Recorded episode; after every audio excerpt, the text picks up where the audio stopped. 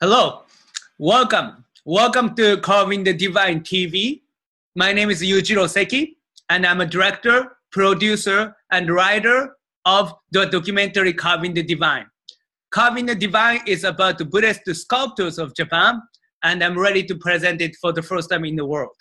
But before I do so, I thought it would be a really good idea to present information about Buddhism and the history of the Buddhism so that uh, when you guys finally watch the documentary, you guys can enjoy it even more. So, uh, without further ado, I'm ready to introduce uh, my man, uh, the scholar, and one of the most uh, intelligent people that I met in my life, Michael Jordan Van Houtenbelt. Welcome, Michael. Thank you very much for having me back, Yujiro. It's really good to be talking to you. Awesome, awesome. So we've been talking about some deep stuff, and uh, you know, I I'm very pleased uh, that uh, the way the discussion is going because not many people can explain this difficult concept in uh, simple English, and you're doing great job. Really, I really appreciate that. Thank you. So uh, I have another question right here. Uh, I okay, I do have to stop you. Is it an easy question? There's no such a thing as an easy question, uh, but you gotta make it uh, as easy as possible and as enjoy as a uh, uh, enjoy as a, enjoyable as possible. That's the challenge. Okay, yeah, I think I think I can live up to this challenge. Let's give it a go. Awesome. So we've been talking about the uh, Theravada Buddhism and Mahayana Buddhism, but we haven't talked so much about the Vajrayana Buddhism. Ah, that is a big idea right there. One of the school of the Buddhism, uh, people usually don't hear about it. So, uh, my question is, what is Vajrayana Buddhism? And also, you know, uh, Vajrayana Buddhism is often referred as a tantric tradition. So, you know, please tell us uh, what's Vajrayana Buddhism and uh, what's Tantra, Tantric, Tantric tradition is. Okay, so yeah, this is a large question. Um, of course, there's going to be so much more than what I explained today. And I do encourage people to check out resources um, to not only verify what I'm saying, but also to find out much deeper meanings to the things that I'm introducing. So I would say that Vajrayana, um, it is a word that means diamond vehicle. Um, Vajrayana or esoteric Buddhism arose out of system, the systematized teachings of wandering ascetics in India. Um, as the ideas disseminated, they began to marry the ideas of Vedism with Buddhism, and they developed a collection of practices that differed severely from the rigid legalistic practices of the Theravadins and from Mahayanist Buddhists. Uh, so many early Buddhist tantric texts, um, they're known as tantras. Um, they're collections of uh, mantras that are repeated uh, to gain ends called uh, mantra kalpas or mantra manuals. And they are used to advocate the union with a deity um, or they use sacred sounds, or they use techniques for the manipulation of the body, and they use other secret methods that they can call upon to achieve swift Buddhahood. Uh, so, kind of following along with the ideas of the Lotus Sutra, where you can achieve Buddhahood quickly without having to go through a cycle of rebirths into different uh, different sort of forms. Rather, these are these tantras are strategies you can use to quickly become a Buddha, to quickly achieve Buddhahood. Now, one of these things that you can use is a symbolic uh, item or symbolic object called a vajra. And the vajra, it's a stylized lightning bolt um, that has that was used by the Hindu god Indra and is used now in Buddhism to represent the powerful and indestructible teachings of the Buddha. Now, this idea of Vajra, of a diamond, of a lightning bolt, it is so poignant and so concise a, an important aspect to the teachings of Vajrayana that the Vajra actually makes up a lot of the religious implements used by esoteric Buddhists. So I would say one of the most significant scriptures in Vajrayana Buddhism is the Mahavairochana Abhisambodhi Sutra. Now that's a mouthful. And if we call it in Japanese, it is the Dainichi Kyo. Hmm. Now, the apocryphal story of the Mahavairochana Sutra is that it was communicated to the Indian teacher Nagarjuna, who lived around the second and third centuries, by the Bodhisattva Vajrasattva himself. So we're saying that a Bodhisattva who heard these scriptures directly from the cosmic Buddha Dainichi, this Bodhisattva then came to earth, resided inside an iron pagoda, and then a human monk named Nagarjuna communicated with this bodhisattva and wrote these scriptures down. So the Dainichi Kyo, the Mahavairochana Sutra, tells about how the cosmic Buddha preaches to a gathering of bodhisattvas and reveals the secret rituals pertaining to esoteric practice. Now, one of the practices actually deals with the mandala, or the diagrammatic drawing of the Buddhist cosmos.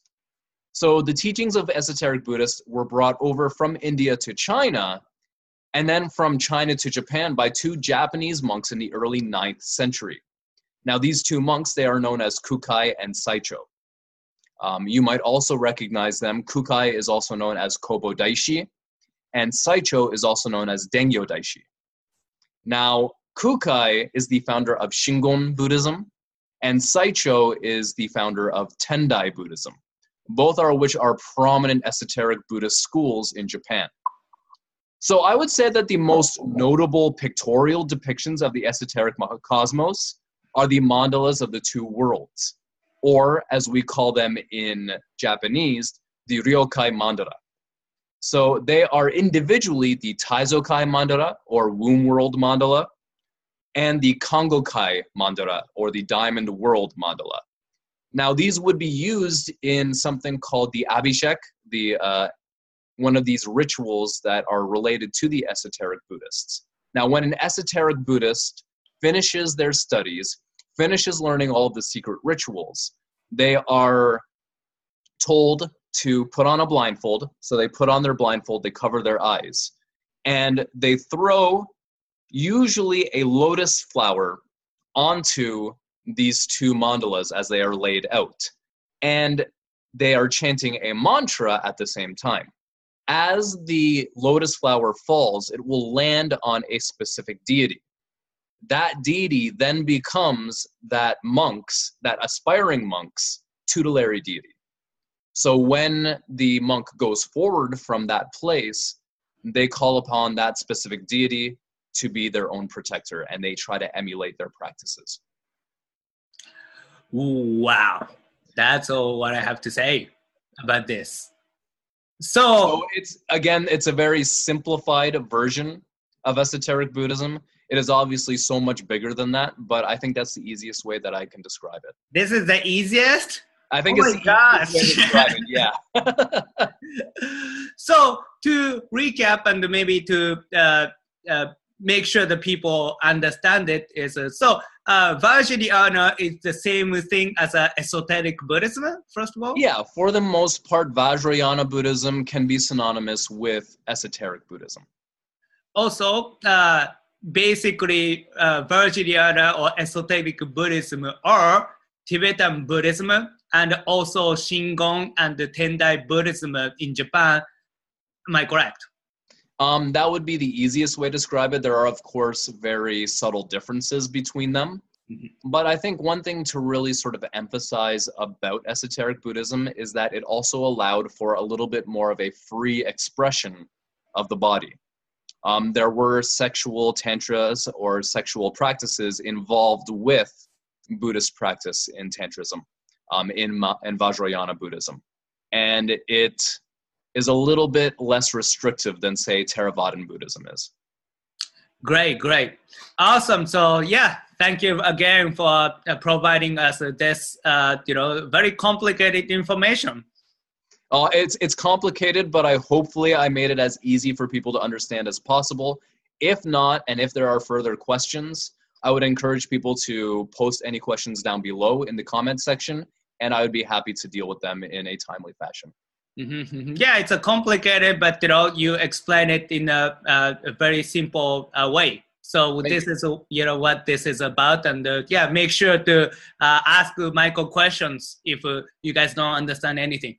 Yeah, absolutely. I'm always open to answering questions, and you know, it's a way for me to not only tell people things, but also confirm things for myself.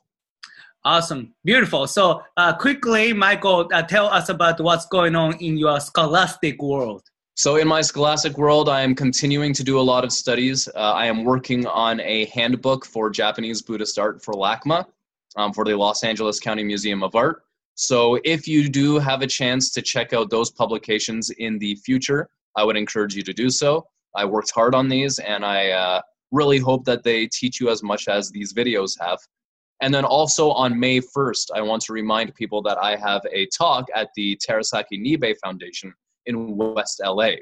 Uh, it starts at 7 o'clock, it will go 7 till 9, and I'll be talking about strange Buddha sculptures in Japan. Awesome, awesome. So, yeah, make sure to attend the lecture because, uh, as usual, it's free. Free right? for anybody to get into. Great, awesome. So it's not like a, you know every day you can uh, get information like this. So make sure you guys uh, attend uh, the lecture. Yeah, please do. It would be nice to see everybody there. Awesome. So if you think this information is useful, uh, make sure to subscribe uh, uh, Carving the Divine uh, YouTube page, as well as uh, follow me on Twitters and Instagram, and uh, like me on Facebook because that's how we do it in the 21st century. Yes, sir. That's right. I said it again. I'll say it uh, as many times as it's necessary. It, it's a really good closer. I'm, I'm really happy that you say it every time. okay. yeah.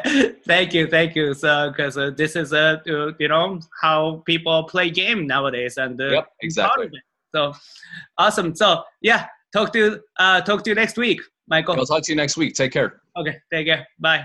Bye.